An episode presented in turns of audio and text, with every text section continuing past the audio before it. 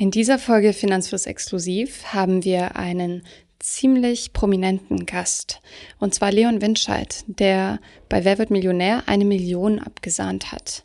Was er mit dem Geld gemacht hat, wie das seinen Blick aufs Leben verändert hat und was er über die Psychologie des Geldes denkt, er ist Psychologe, erfahrt ihr in dieser Podcast-Folge.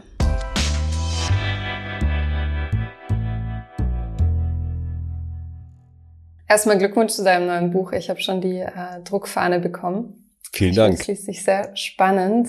Ich bin großer Fan von Psychologie, aber wie du dir vielleicht denken kannst, bei dem Namen Finanzfluss geht es heute schwerpunktmäßig um Finanzen und wie wir damit umgehen und wie sich dein Verhältnis dazu vielleicht verändert hat, vielleicht nicht verändert hat durch den Gewinn, der jetzt auch schon eine Weile her ist.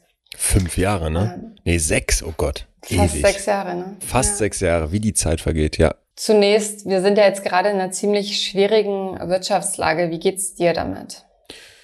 Mir geht's erstmal insofern gut, als dass unsere Unternehmen so gut dastanden vorher, dass ich mir, da jetzt der Letzte wäre, dass ich irgendwie das Quengeln erlauben dürfte. Ich glaube einfach, dass es eine riesige Belastung ist für alle, die bei uns im Team sind und die gerne wieder loslegen wollen würden, für alle unsere Kundinnen und Kunden, die wir vertrösten mussten, weil die ihre Hochzeiten bei uns, wir machen Eventgastronomien, veranstalten wollten und die es jetzt nicht geben konnte. Und natürlich man auch bei den Azubis zum Beispiel merkt, die fangen ja eine Ausbildung an und wollen wirken, haben Lust, sind voller Tatendrang und sind jetzt in diesem ersten Jahr so ausgebremst. Das ist hart und das ist, glaube ich, für alle hart. Aber rein finanziell haben wir das große Glück, dass die Sachen, die wir anbieten, vorher so stark nachgefragt waren, dass wir eigentlich sowieso ausgebucht waren bis 2000, weiß ich nicht wohin.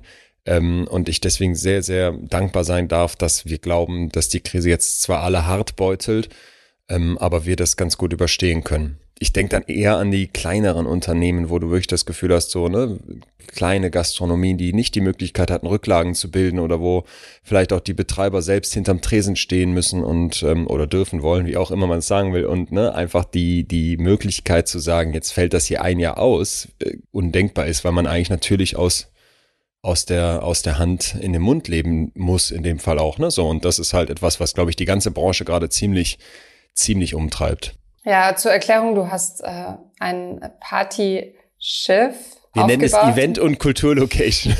etwas hochtrabend, aber es stimmt, es sind auch einfach Partys drauf. Genau, ich habe ja damals dieses Geld bei Wer wird Millionär gewonnen und wir haben dann in Münster ein Schiff gegründet. Und wir machen aber noch weitere Gastronomien zusammen mit meinem Bruder und das ist einfach gerade, ja, sehr, sehr haarig. Und ich habe gelesen, es sind 36 Mitarbeitende. Du hast gerade schon angesprochen, ihr habt auch Azubis und so weiter. Ihr hattet jetzt, wie du beschrieben hast, das Glück, dass es euch nicht ganz so hart getroffen hat wie andere, dank Rücklagen. Aber wie behält man in so einer Situation ja den Optimismus? Also erstmal, was total hilft, rein aus psychologischer Sicht, wenn so die ganz normalen Abläufe wegbrechen und wenn so das Gewohnte nicht mehr da ist, ist, dass man sich selber wieder Routinen schafft. Unser Hirn ist eine Mustersuchmaschine. Das heißt, wir sind die ganze Zeit damit beschäftigt zu versuchen, diese Welt zu verstehen, indem wir sie in bestimmte Muster unterteilen, indem wir versuchen, den Dingen einen Rahmen zu geben.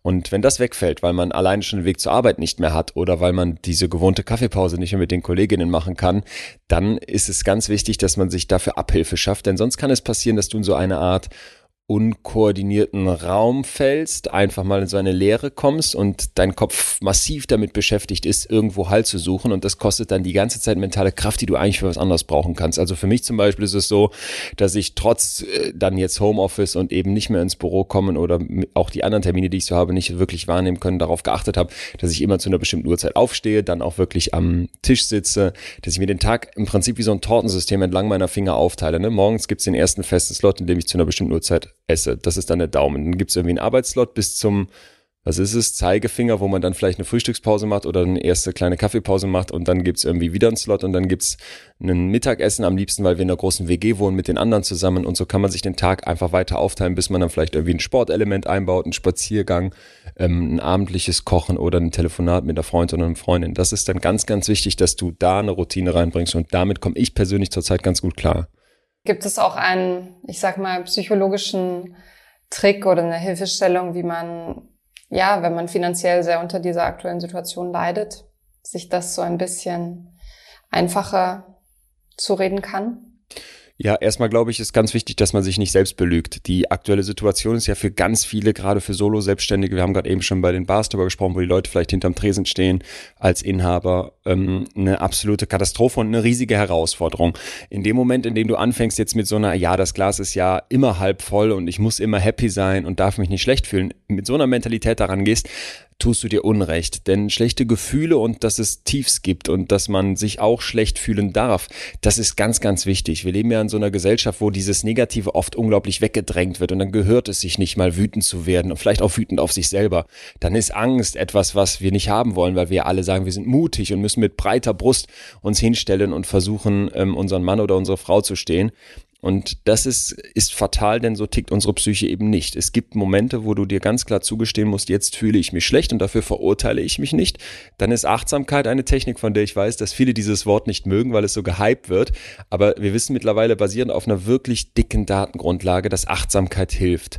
Deswegen mal ganz kurz, was ist das?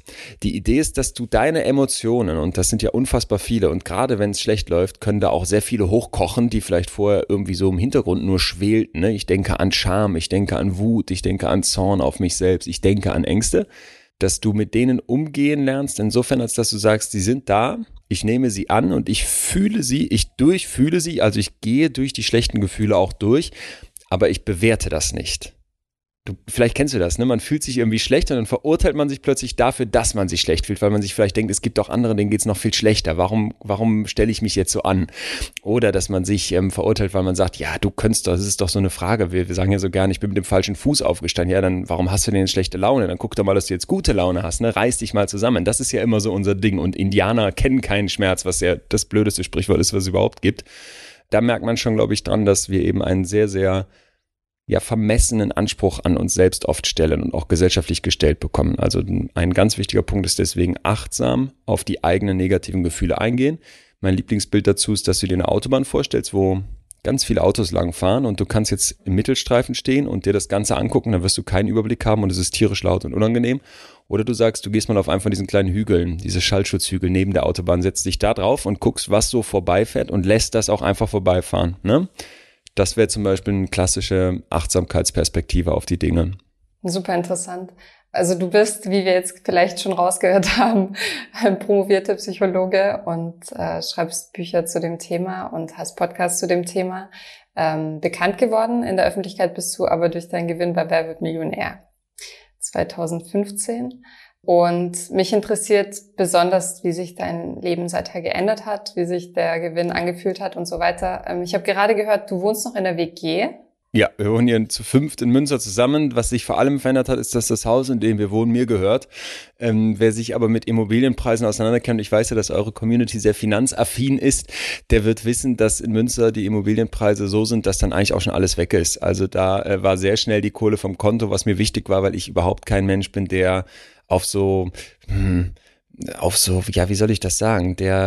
der sich mit Geld so sehr identifiziert im Sinne von, das ist das, was mich ausmacht, ne? Ich bin Unternehmer schon immer gewesen und deswegen weiß ich sehr wohl, wie wichtig es ist, sich damit auseinanderzusetzen, würde niemals leichtfertig oder respektlos mit Geld umgehen.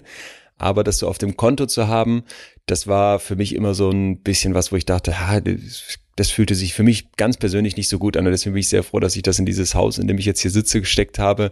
Das ist ein denkmalgeschütztes kleines Häuschen mitten in Münster und dann hatten wir noch ein bisschen Geld über. Damit haben wir die Firma gegründet und damit war dann eigentlich die Wer wird Millionär-Nummer abgehakt. Also ich wäre nie der Typ gewesen für einen Porsche oder für eine Rolex oder für einen Tiger an der Leine. Wer das mag, bitte, aber ich nicht.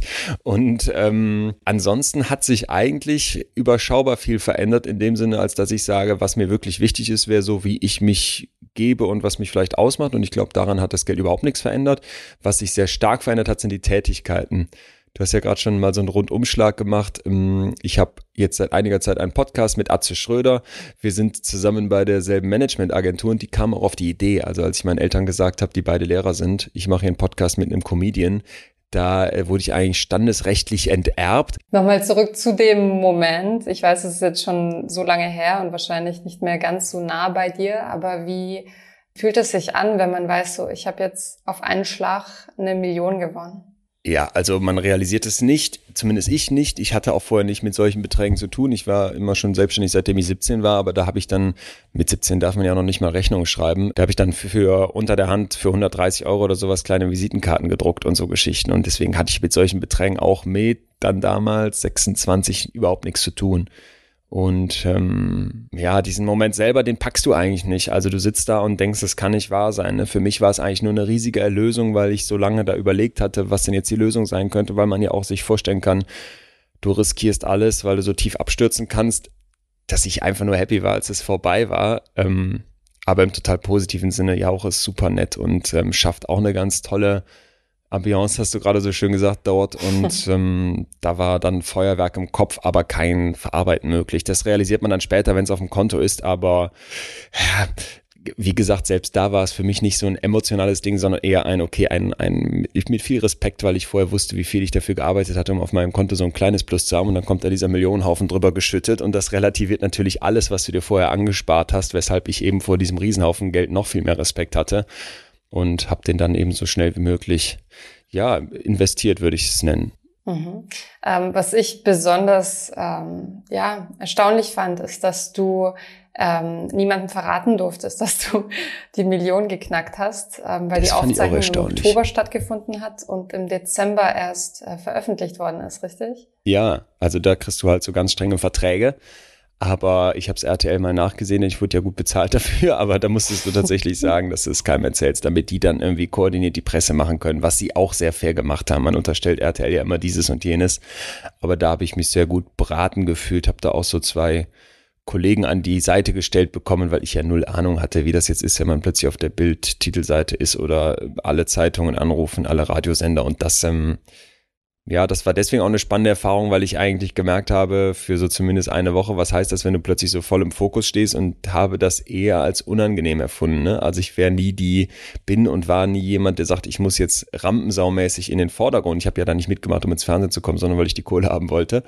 Und als ich auch mal mit Jauch dann Zug gefahren bin und so gemerkt habe, wenn dann jeder von ihm ein Foto haben möchte, das ist schon heftig. Also ich denke immer, diese Bekanntheit oder sowas kann man als Mittel zum Zweck sehen, weil man irgendwie eine Botschaft hat, von der man glaubt, für die man steht, für die man kämpft, und das ist bei mir jetzt so.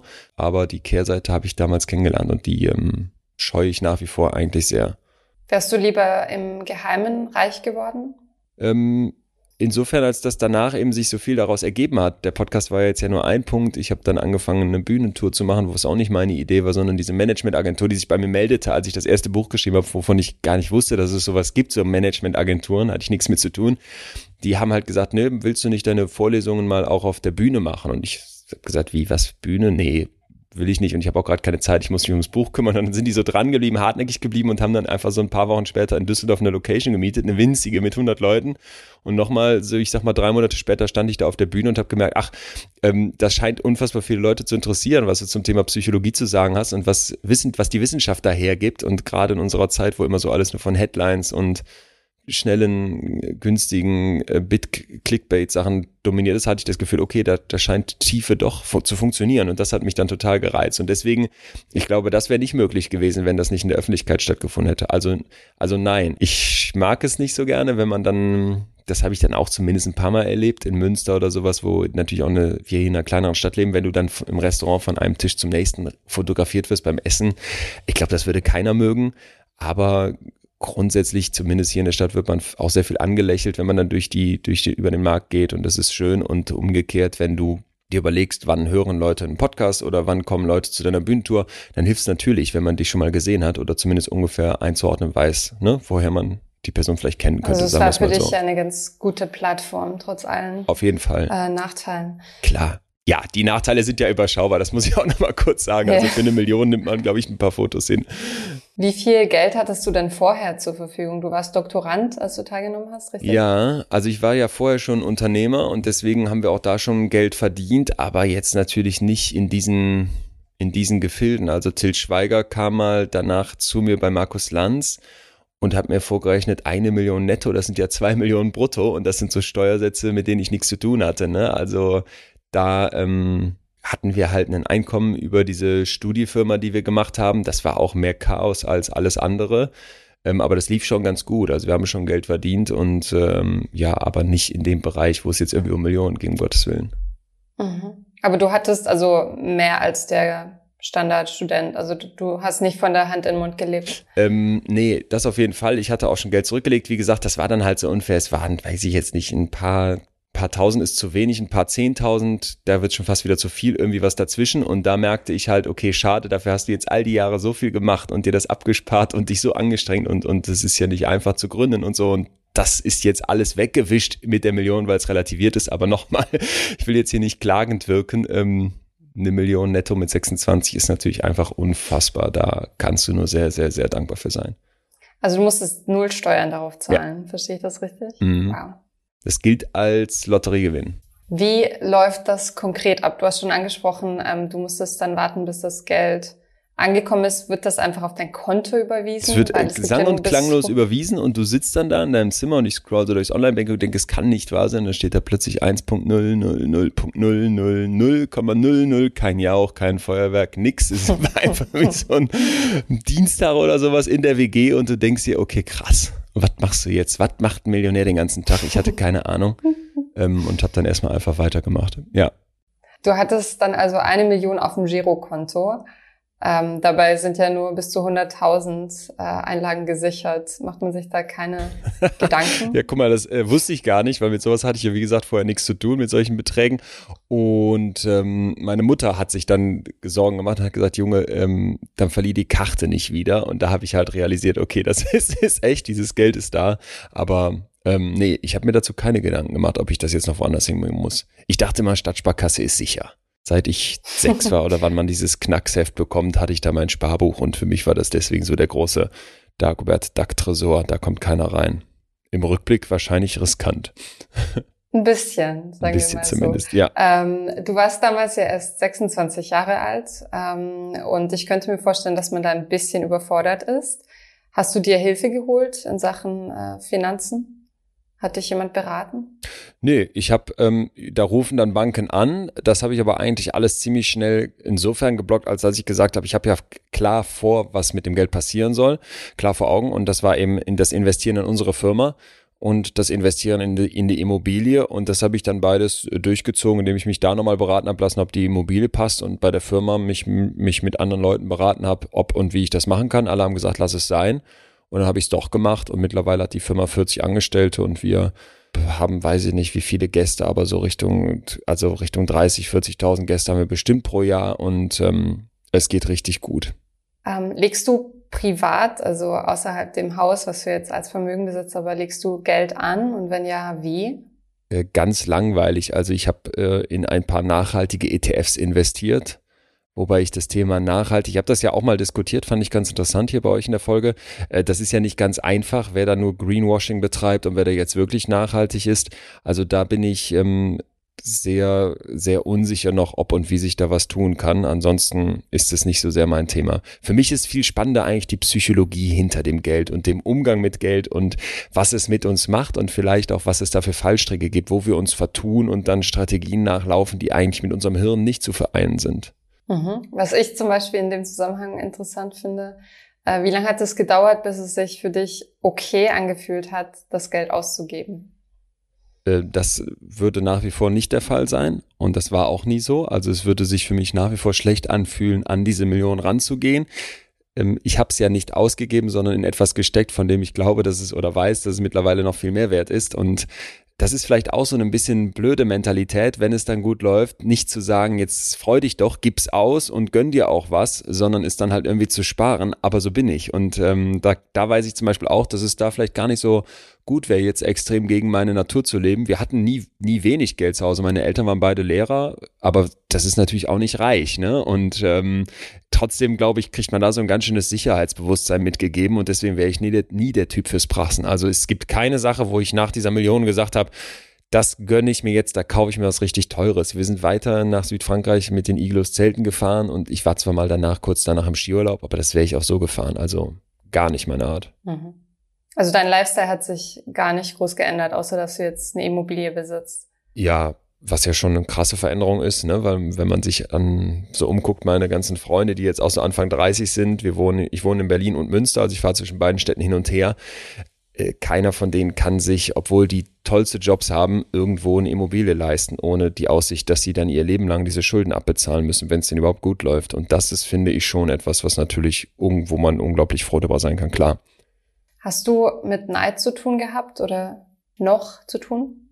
Neid, also im privaten Bereich überhaupt nicht. Ich weiß nicht, ob und wie das bei Fremden eine Rolle gespielt hat, aber ich hatte schon das Gefühl, dass so dieses typische Denken, hey, die Deutschen, die sind dann so eifersüchtig und gönnen einander nichts, dass das ein nicht ganz, zumindest für mich nicht bestätigtes Vorurteil ist. Ich hatte vielmehr das Gefühl, dass man mir wohlwollend und sehr, sehr positiv mitfühlend begegnet ist, sich mit mir gefreut hat, als dass man irgendwie neidisch war. Mhm. Noch eine, finde ich, psychologisch interessante Frage ist, warum reden wir in Deutschland eigentlich so ungern über Geld? Weil Geld natürlich irgendwie so etwas ganz Absolutes hat, ne? Wenn ich dir sage, wie viel ich verdiene, kann ich nicht mehr um den heißen Brei drum rumreden. Dann lege ich die Zahlen offen und das hat etwas von Hose runterlassen. Und dieses, ich offenbare mich und zeige dir ganz klar, was ist denn die Tätigkeit, die ich mache, dann auch in Geld bemessen wert, was ja eigentlich ein total kruder Gedanke ist, weil ist jetzt die Tätigkeit einer Krankenschwester mehr wert als die einer Hirnchirurgin? Da könnten wir uns jetzt ja drüber streiten, aber in Geld bemessen wird sie halt eben unterschiedlich von der Gesellschaft bewertet und das wird damit ganz offenbar. Und deswegen ist Geld ein unglaublich schambehaftetes Thema für die einen, weil sie vielleicht Sorge haben, sie haben zu wenig und für die anderen, und das ist ja dann eben das Paradoxe, weil sie sagen, sie haben zu viel oder sie verdienen mehr, als ihnen zustehen würde. Und ich glaube, dass uns da, wie bei allen Schamthemen, eigentlich mehr Transparenz helfen würde, einmal um uns fairer zu vergleichen, um vielleicht auch aus diesem Gender Pay Gap endlich mal rauszukommen, damit sich da was bewegt und man anerkennt, okay, da gibt es Ungleichheiten, ja, dann lass uns auch über die reden und lass uns die offenlegen. Denn Scham lebt vom Geheimen. Auch nochmal auf die ganz persönliche Ebene bezogen, wenn du dich für irgendwas schämst, weil du das Gefühl hast, ich bin als Mutter nicht gut genug, oder wenn du dich dafür schämst, dass du vielleicht negative Gedanken hast, obwohl sie ungerechtfertigt wären, wenn du dich dafür schämst, weil du fremdgegangen bist oder irgendeine Art von Verfehlung, und ob die dann gerechtfertigt so bewertet wird oder nicht, ist egal. Dann wird diese Scham weiter existieren, wenn du sie nicht mit anderen teilst. Denn Scham ist ein soziales Gefühl. Wir werden rot, um anderen zu zeigen, ich habe etwas falsch gemacht in der Gesellschaft. Nehmt mich bitte wieder auf. Ich erkenne diesen Fehler an. Versuche ich das mit mir alleine auszutragen, wächst die Scham in mir. Das kannst du dir so vorstellen, als würdest du einen Wasserball versuchen, unter die Wasseroberfläche zu drücken. Und es wird eigentlich nur noch größer. Deswegen gibt es bei Scham immer die Devise, vertraue dich jemandem an, der dein Vertrauen verdient hat. Also erzähl das jetzt nicht leichtfertig irgendwem zwischen Tür und Angel, sondern nimm dir in einem ruhigen Moment jemanden zur Seite und berichte dieser Person. Ist das wirklich so schlimm? Wie siehst du das? Und ganz oft kriegt man dadurch so einen Blick aus sich selbst heraus, auf sich, von außen auf sich gucken. Das ist in der Psychologie ganz zentral und das ist bei der Scham auch ganz wichtig. Also ich glaube, da spielt Geld für viele Leute eine zu große Rolle, was die Scham angeht, und da würde ich mir mehr Transparenz wünschen.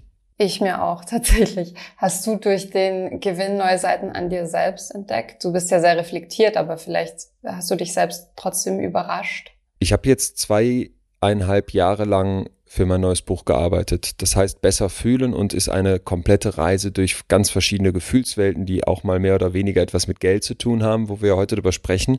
Und ich merke jedes Mal wieder, je länger ich das tue, je länger ich auf meine eigenen Emotionen achte, desto besser verstehe ich die. Und desto besser verstehe ich auch die Menschen um mich herum. Und dass ich das überhaupt machen kann, dass ich mich irgendwann getraut habe zu sagen, ja, ich arbeite jetzt an Texten, ich traue mich noch gar nicht selber zu sagen, dass ich Autor bin. Ich meine, es ist jetzt erst das zweite Buch und irgendwie denke ich bei Autoren immer an die ganz Großen, und mit denen kann und will ich mich gar nicht messen.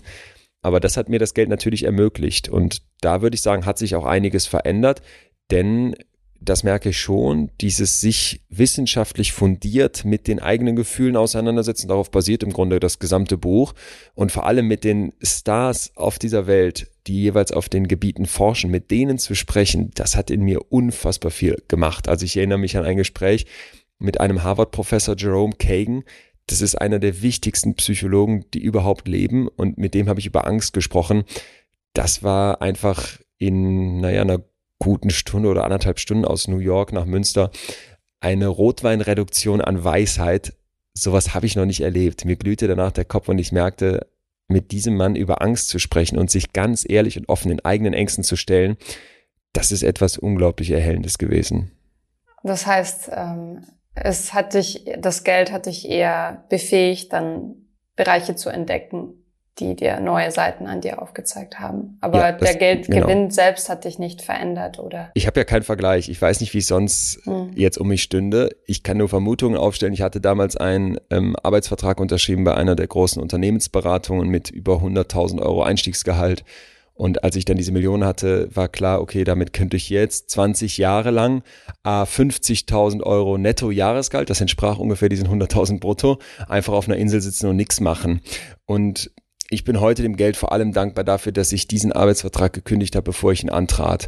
Denn warum soll ich, so hatte ich das aus dem Praktikum schon kennengelernt, irgendwo bis 1:30 nachts für irgendwas schuften, wenn ich das auch selber machen kann für meine ganz eigenen Projekte. Und bin deswegen heute dem Geld vor allem dafür dankbar, dass es mir die Angst genommen hat, da scheitern zu können. Und das Interessante für mich ist, dass ich sehr schnell gemerkt habe, nochmal, so dankbar ich dem Geld bin und so sehr ich weiß, dass es eine riesige Freiheit und Sicherheit ist, ich hätte das nicht gebraucht. Und das war für mich im Rückblick so frappierend, ne? Wir hätten diese Firma, die wir heute haben, mit eben 40 Angestellten auch gründen können mit einem kleinen Kredit. So teuer war das Schiff nicht, was wir gekauft haben. Und hätten das aber wahrscheinlich mental nicht hinbekommen. Und das ist, wenn ich dann zum Beispiel in Schulen oder Unternehmen eingeladen werde, auch immer eine Botschaft, die ich den jungen Menschen mit auf den Weg gebe. Sich da zu trauen und aus diesem Korsett, was dir vielleicht Eltern mitgeben, in meinem Fall dann Lehrer, Eltern, die als Beamte natürlich ein hohes Sicherheitsverständnis haben, aber vielleicht auch man selber sich dieses Korsett umgeschnallt hat, das loszulassen und dann zu sagen, ich orientiere mich vielleicht wirklich stärker an dem, wovon ich glaube, das ist zwar riskant und wahrscheinlich werde ich auch scheitern und wahrscheinlich läuft das nicht, aber das ist etwas, wo ich wirklich Lust drauf hätte und wovon ich glaube, dass wenn man dann hinfällt, einem das vor allem in jungen Jahren so viel mehr mitgibt, als sich direkt auf die sichere Bahn zu schlagen. Was hat dein Leben mehr bereichert, der Geldgewinn oder dein Business, das du aufgezogen hast mit dem Boot? Es ging ja einher und natürlich aber das Business, denn das Geld ist und bleibt für mich eine Zahl auf dem Konto, mit der ich arbeiten kann, mit der ich versuchen kann, neue Investitionen anzustoßen, mit der ich im Idealfall sagen kann, ich sichere mich ab und kann gucken, dass es vielleicht durch bestimmte Investitionen mehr wird, wobei ich da auch immer so meine Befindlichkeiten mit habe. Und das Business ist etwas, wo ich sagen kann, natürlich auch da hat Geld ganz viel mit zu tun, denn ich will und muss 40 Leute in Brot halten und gleichzeitig ist das aber etwas, wo ich ja etwas verwirklichen kann. Ich als Unternehmer betrachte eine Situation und jetzt finde ich keinen Impfstoff, aber ich gucke halt, dass hier Leute abends zu einer kleinen Lesung in den Sonnenuntergang auf dem Kanal schippern. Ich kann gucken, dass Leute zu uns kommen und bei uns ihr Koffertheater aufführen oder wir machen so Poetry Slam Veranstaltungen mit ganz jungen, neuen Leuten, die dann ihre Texte vorlesen.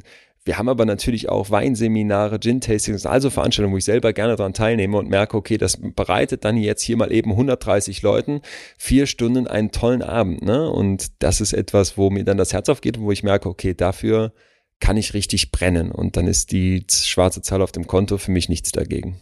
Ich finde, man merkt, dass du dir mit dem Geld was aufgebaut hast, was dich glücklich zu machen scheint. Würdest du sagen, dass Geld glücklich macht oder einfach nur die Ermächtigung bedeutet, sozusagen sich selber glücklich zu machen? Ja, das ist eine super Frage. Ich habe in dem Buch das letzte Kapitel, was auch das längste geworden ist, genau diesem Thema gewidmet.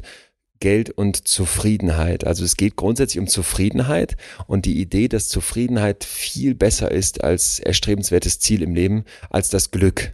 Denn du kennst es bestimmt auch, es gibt Happiness-ManagerInnen in Unternehmen, es gibt Glücksseminare, es gibt so diese Messages auf irgendwelchen Postkarten, ne? Suche die Glücksmomente und so weiter. Und dabei verkennen wir, dass Glück etwas sehr Kurzes ist und das Glück nichts ist, was wir packen können, was sich festhalten lässt, was du auf Dauer behältst. Denn sobald dein Hirn kurz diesen Glücksmoment nach oben kickt, und das kann mit viel Geld, zum Beispiel bei einem Rubbellos, bei einer Bonuszahlung, bei einer Gehaltserhöhung oder bei einem Wer wird Millionär gewinnen, natürlich der Fall sein, begibst du dich in den Extrembereich. Und die Extrembereiche unserer Psyche sind nicht für die Langstrecke gemacht. Und deswegen schlage ich den Leuten dann vor, anstatt des Glücks die Zufriedenheit zu kultivieren. Und in Zufriedenheit, ich mag das Wort total gerne, steckt schon der Frieden. Also nicht das unersättliche Suchen nach dem nächsten Kick des Glücksmoments, sondern eine aus mir herauskommende Haltung zu mir und meinem Leben. So definieren wir das in der Psychologie. Also der große Blick aufs Ganze, ne? Nicht der kleine Peak, wenn du dir so eine Zickzackkurve vorstellst, wie so ein Leben verläuft, sondern der Blick auf diese Kurve insgesamt. Geht die von links unten nach rechts oben? Werde ich grundsätzlich zufriedener? Das ist für mich viel spannender, als wie der Einzeltag läuft. Und um jetzt auf das Geld dazu zu kommen, gibt es mittlerweile super interessante Forschung, die vor allem eins zeigt: Geld macht nur sehr bedingt zufrieden. Ich glaube, diese Studie werden viele schon kennen. Wir haben also eine Situation, die so aussieht. Erstmal steigt es von links unten nach rechts oben an. Ne? Wenn wir uns ein Koordinatensystem vorstellen, dann wäre auf der Y-Achse, also nach oben hin, das die Zufriedenheit und auf der X-Achse das Jahreseinkommen. Dann kannst du erstmal sagen, mehr Dollar gleich mehr Zufriedenheit. Aber, und das und dann fand pendelt ich, es sich an. Genau, ja. Aber und das pendelt sich eben an bei ungefähr 100.000 Dollar in Westeuropa und bei dann in der Karibik oder Ländern, die ärmer sind, so ungefähr bei 35.000 Dollar. Der weltweite Durchschnitt scheint bei rund 95.000 Dollar zu liegen. Und jetzt kommt was ganz Interessantes. Vielerorts knickt es danach sogar wieder ab. Also dann geht mit mehr Geld die Zufriedenheit zurück. Das ist ein umstrittenes Thema. Es wird gerade geforscht. Es gibt dort auch wieder andere Sichtweisen drauf. Aber ich finde, einen Punkt kann man daraus ableiten. Wenn du annimmst, dass mit mehr Geld mehr Zufriedenheit kommt, unterliegst du einem Trugschluss. Denn du musst etwas dafür tun und du musst dich sehr genau fragen, wie gebe ich denn mein Geld dann aus, um damit Zufriedenheit zu kaufen?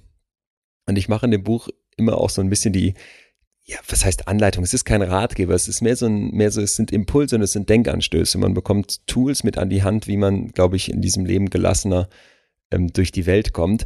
Gibt es dann 3 Bereiche, auf die wir gerne eingehen können. Und das wäre einmal, wenn du mit Geld Zufriedenheit kaufen möchtest, dann kaufe keine Dinge, sondern Erlebnisse. Kennst du dieses Buch von Marie Kondo, Aufräumen oder so ähnlich heißt das? Ja, ne? Das Marie Kondo-Prinzip, ja. Dies ist ja, glaube ich, eine Japanerin, die sagt, wir müssen ausmisten und alles wegschmeißen. Wir nehmen die Sachen in die Hand und gucken, was sich gut anfühlt, und den Rest schmeißen wir weg. Und das ist ein Weltbestseller geworden und mich wundert das überhaupt nicht, weil ich das Gefühl habe, wir haben unter einem Berg von Dingen unsere eigentliche Zufriedenheit, unser natürliches, wie wir Menschen sind, begraben. Denn wenn du dich an unsere Vorfahren erinnerst, die sind ja nicht mit Umzugskartons und riesen Möbelwagen von A nach B gezogen, sondern die hatten im Prinzip nichts oder sehr wenig und den Rest hatten die im Kopf. Das heißt, es liegt deutlich mehr in unserer Natur, im Kopf Dinge zu haben, und ich glaube, dass Dinge besitzen ganz oft Ballastes, also es bringt dir überhaupt nichts, 40 Paar Turnschuhe zu haben, aber es bringt dir etwas, mit diesen Turnschuhen, mit einem Paar mal irgendwann irgendwo lang gewandert zu sein und vielleicht noch die Blicke aus dem Nationalpark im Kopf zu haben, oder auch wenn es dann schlecht läuft, vielleicht, wir waren zum Beispiel zelten mit den Jungs in so kleinen Wurfzelten und es hat die ganze Zeit geschüttet und wir mussten so Gräben drumherum schaufeln, um irgendwie gegen dieses ganze Wasser anzukommen. Das war in dem Moment selbst überhaupt nicht toll, weil wir da pitschnass standen und gefroren haben, aber im Rückblick war es ein super Abenteuer und es war halt dann eine schöne Erinnerung, die wir uns in dem Fall als Urlaub mit Geld gekauft haben. Deswegen Punkt 1, kaufe Erinnerungen oder Erlebnisse. Ist es nicht auch so, dass man diese Einfachheit oder diesen Verzicht viel besser genießen kann, wenn man weiß, ich müsste nicht? Definitiv. Wir reden jetzt gerade aus der luxuriösen Position heraus, dass du sagst, ich habe so viel Geld, dass ich mich um Selbstverwirklichung kümmern kann und nicht da um jeden Euro sparen muss und das Gefühl habe, ich komme kaum über die Runden. Ich könnt ihr mir aber vorstellen, dass die meisten eurer Hörerinnen und Hörer wahrscheinlich dieses große Glück haben und es vielleicht ja auch so ist, dass du gar nicht so viel brauchst, bis du in diesen Bereich kommst. Das ist zum Beispiel so, dass man zeigen kann, dass selbst, und da könnten wir schon zum zweiten Punkt kommen, wie man mit Geld Zufriedenheit bekommt, selbst die Reichsten sehr, sehr selten Geld für Zeit ausgeben. Ja, also meine Eltern sind, wie eben gesagt, als Lehrer jetzt nicht reich. Die haben ein tolles Einkommen und eine tolle Pension in Aussicht, das ist logisch. Aber auch die gucken, dass die sich mit Geld Zeit kaufen. Und zwar, indem die zum Beispiel sagen, statt jetzt, dass ich mich da stundenlang am Wochenende durch die ganzen Quittungen und Bons wühle, um meine Steuererklärung zu machen, lasse ich das ein Profi machen. Statt, dass ich jetzt hier versuche, die Fenster zu putzen und nachher sind wieder 1000 Schlieren drauf, gucke ich, dass ich dafür jemanden bezahle, oder vielleicht gebe ich dem Nachbarsjungen 5 € und dafür mäht er den Rasen. Ne? Und nochmal, das ist ein Riesenluxus. Also jemand, der sich das nicht leisten kann, der wird jetzt mit dem Kopf schütteln und sagen, wie soll ich mir denn noch Zeit kaufen? Das ist absolut nachvollziehbar. Alle, die es sich aber leisten können, und das sind in Deutschland ja gar nicht so wenige, denen würde man aus Zufriedenheitssicht raten, kauf dir Zeit. Also versuche, in deinen Kalender Lücken zu kaufen, ne? Und das kann für jeden anders aussehen. Vielleicht sagt doch jemand, ich putze total gerne Fenster, das bringt mich super runter. Klar, kein Problem. Aber vielleicht hast du andere Bereiche, wo du sagen würdest, da würde mir etwas mehr Luft im Kopf und eben im Kalender helfen. Und dann scheinen wir davor zurückzuscheuen, das Geld für Zeit auszugeben. Dabei ist das total sinnvoll. Quasi für Freiheit, ne? Ja, Geld für Freiheit. Ne? Überleg mal, Anna, wie es andersrum ist. Du bist ja komplett bereit, deine Zeit für Geld zu verkaufen. Du sagst, hier ist meine Arbeitszeit, gib mir Geld. Warum ist der Tausch andersrum so verpönt oder warum machen wir das so selten? Und das ist eben etwas, wo die Forschung ganz klar zeigt, Zufriedenheit entsteht, indem ich Geld für Zeit ausgebe. Ja, ist super spannend. Stimmt, da ist so ein kleiner Denkfehler in der Gesellschaft verankert, glaube ich. Hast du einen Tipp an junge Menschen, wenn es um Geld geht? Ob sie jetzt viel haben oder wenig, aber als einer, der den Vergleich kennt, das Glück gehabt zu haben, sich seine Träume früher zu ermöglichen als sonst. Erstmal hat mir letztens ein Freund erzählt, dass er sich hingesetzt hat mit seiner Freundin und gesagt hat, lass uns mal überlegen, wie viel Geld brauchen wir denn überhaupt? Wie viel Geld bräuchten wir, um jetzt so um die Runden zu kommen? Und oft hat man das Gefühl, ja, man kommt ja vielleicht so klar und hat aber trotzdem, das kenne ich auch. Und nochmal, da habe ich ja dieses riesige Glück mit dem vielen Geld im Nacken und es ist trotzdem nicht weg. Kennt man ja vielleicht diese Sorge, was passiert, wenn es mal schlechter läuft, egal was man macht, ne, ob man selbstständig ist oder irgendwo angestellt, du nickst sofort, wir alle kennen die Sorge, dass man sagt, was passiert, wenn ich entlassen werde, wenn ich nicht die Erhöhung bekomme, wenn ich mal Kinder habe und so weiter. Und da ist mein Tipp, wie bei allen Sorgen eigentlich, und das hatte mir dann dieser Freund ganz konkret erzählt, mach es greifbar. Lasse es auf keinen Fall diffus, ne? Wie viel Geld brauchst du wirklich? Und dann kannst du dir eine Range machen. Wo ist der minimale Wert, den du sagst, das brauche ich so, um hier meine Existenz so zu haben, dass ich sage, nö, damit ist es okay, damit kann ich vielleicht nicht die großen Sprünge machen und ich hätte gern mehr, aber das ist fein, damit gehe ich jetzt nicht unter. Wo ist dann so vielleicht der mittlere Bereich und wo sagst du, ab hier, und das empfehle ich auch unbedingt, reicht es. Ne? Denn auch das wird ganz oft diffus gelassen und dann rennst du im Hamsterrad und merkst gar nicht, ach Moment mal, brauche ich denn jetzt mehr als 60.000 Euro? Wie war das denn? Vor gar nicht allzu langer Zeit habe ich doch als Studi noch so und so gelebt und da war mein Leben doch auch toll. Jetzt quillt mein Kalender über und ich bin nur noch im Hamsterrad und habe, wofür eigentlich, ja? Wie viel 10.000 Euro mehr musst du mir noch geben, damit du dann sagst, das reicht dir jetzt? Also diese 3 Stufen würde ich ganz konkret aufschreiben. Und es ist hochinteressant, wenn man das mal macht, denn man merkt sofort, man hat eigentlich, auch wenn man das gar nicht so im Blick hat, so war es bei mir lange auch, weil man so sagt, es passt, auf dem Konto ist kein Minus und das ist schon okay, hat man ein sehr konkretes Verständnis davon. Ne? Man kann sich also wirklich überlegen, einfach aufschreiben, was kostet die Krankenversicherung, wie viel kostet meine Bude aktuell an Miete, ne? Wie viel größer hätte ich es gerne oder kleiner, das kann man sich ja dann auch überlegen jeweils, und dass du es greifbar machst. Denn nichts macht uns nervöser, nichts macht uns mehr kaputt als Sorgen. Wir haben ja eben kurz über den Harvard-Professor gesprochen, das war für mich der Auftakt in diese Gefühlsreise vom Buch. Sorgen im Hintergrund, die so wabern und die dich nachts nicht schlafen lassen, weil du nicht weißt, was passiert, weil da so eine Ungewissheit ist, das kostet unfassbar viel mentale Power, weil dein Hirn die ganze Zeit damit beschäftigt ist, sich auszumalen, was könnte nicht alles schief gehen, was könnte passieren, hätte, könnte, täte, das kennen wir alle. Und dann bist du in irgendwelchen Schleifen gefangen, in irgendwelchen Spiralen und beraubst dir Energie, die du eigentlich fürs Leben und für rationale, gute Entscheidungen dann bräuchtest. Also, wenn es solche Sorgen bei dir gibt ums Thema Geld, dann pack sie, indem du sie konkret machst. Ja, und einmal schaffe ich das, indem ich für mich aufstelle, wie viel Geld brauche ich denn? Und dann bitte in den 3 Etappen, minimal, wo ist alles gut und was wäre auch maximal, ab wo weiß ich genau, da habe ich mir mal selber zugestanden, das reicht und mehr brauche ich nicht. Das wäre ein Punkt. Finde ich eine super, super spannende Überlegung. Ich habe auch neulich mit Freunden darüber gesprochen. Die meisten Menschen leisten sich eine Wohnung, die ihrem Gehalt angepasst ist und nicht die ihren Bedürfnissen angepasst ist. Also ich hole mir eine 100 Quadratmeter Wohnung, weil vielleicht mein Gehalt und das Gehalt meines Freundes zusammen das hergibt. Aber eigentlich reicht uns vielleicht die 60 Quadratmeter Wohnung.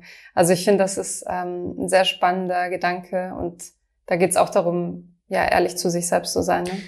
Wie blöd ist das, ne? Es gibt so viele Daumenregeln, die man dann zum ersten Mal von seinen Eltern hört, weil die irgendwo mal gehört haben und dann kriegt man die so mitgegeben als junger Mensch, ja, 1/3 des Geldes kannst du für Miete ausgeben. Genau wie du sagst, Anna, ne? Warum frage ich nicht, hey, wie groß war denn meine Studiebude und wie schlecht oder gut habe ich mich da eigentlich gefühlt und wie viel mehr bräuchte ich? Und dann kannst du immer davon träumen, boah, wäre das toll. Bodentiefe Fenster und ein noch größeres Haus und das dann nicht mitten in Münster, wo ich jetzt wohne, wo es so laut ist mit der Straße, sondern irgendwo im Grün und trotzdem stadtnah. Aber wenn ich da arbeiten würde und dann so eine Veranda hätte, dann könnte ich ein Buch nach dem anderen schreiben. Und das ist Quatsch. Zufriedenheit kommt aus uns heraus und nicht von außen in uns herein. Deswegen trenne dich von solchen fixen Daumenregeln und gucke, dass du dein Geld selber austaxierst, indem du dich in Abständen dazu mal selber erdest und auch nochmal reflektierst, wo komme ich eigentlich her, womit war ich mal zufrieden und wie viel mehr brauche ich dann. So, das ist der eine Punkt. Und dann noch ein weiterer Punkt, um nochmal auf die Sorgen zurückzukommen aus dem Angstkapitel, eben weil mich das so begeistert hat. Mit dem Jerome Kagan, dem Harvard-Professor, habe ich darüber gesprochen, dass unsere Ängste und Sorgen, und da hat Geld ja, glaube ich, ganz viel mit zu tun, gerade wenn man noch nicht so genau weiß am Anfang des Lebens, wie viel werde ich denn haben, wie viel werde ich bekommen und so weiter, wie viel braucht man denn auch, dass wir sorgenlos werden, indem wir die Angst, die dahinter steckt, hervorholen. Das klingt jetzt erstmal ein bisschen kompliziert, aber wenn wir uns überlegen, warum machen wir uns Sorgen? Und das kannst du auf Investments beziehen, wo du dich die ganze Zeit fragst, hat sich das jetzt gelohnt, macht das Sinn? Das kannst du auf eine Gehaltsverhandlung beziehen, wo du nicht weißt, wie soll ich da reingehen, was kann ich da rausholen? Und das kannst du eben auf die Frage beziehen, wie viel Geld brauche ich? Sorgen machen wir uns, weil wir uns dadurch von der echten Angst hinter der Sorge auf Abstand halten. Indem du dich die ganze Zeit in so einem Sorgenmodus hältst, machst du im Prinzip eine Schranke zwischen dir und der Angst. Stell dir das wie einen Berg vor. Dann wäre die Angst der Gipfel dieses Berges, ganz oben. Ne? Da wird die Luft knapp und da hast du genau vor Augen, das ist katastrophal und das ist schrecklich. Denn Angst fürchten viele Menschen. Also bleiben wir so in dem Mittelgebirge, da wo vielleicht gerade noch die Baumgrenze ist, und halten uns die ganze Zeit in so einem Nebel aus Sorgen auf, damit wir die blanke Angst nicht spüren. Und das ist ein Fehler, denn Sorgen hören auf, wenn wir uns bis zur echten Angst nach oben kämpfen. Das ist total unangenehm, aber wie geht das? Man muss sich einer Konfrontation aussetzen. Und dazu setzt du dich hin und überlegst dir, was würde passieren, wenn ich jetzt komplett verarmen würde? Und Atze und ich haben das letztens gemacht. Atze ist, glaube ich, das darf man sagen, jetzt finanziell sehr, sehr gut dastehend. Kann man sich vorstellen, wenn der eine Arena nach der anderen ausverkauft.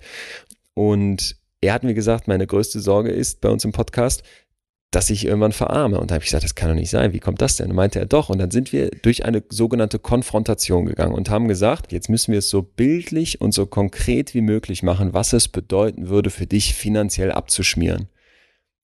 Und das kannst du dir ausmalen, ne? Das fing dann an, ja, ich würde dann halt irgendwie unter der Brücke landen, ich würde vielleicht Alkoholiker, ich hätte keinen Kontakt mehr zu den Menschen, die mir wichtig sind, man würde mich verachten und so weiter. Und wir haben das immer weiter hochgesteigert, bis er dann am Ende gesagt hat, so würde ich nicht mehr leben wollen.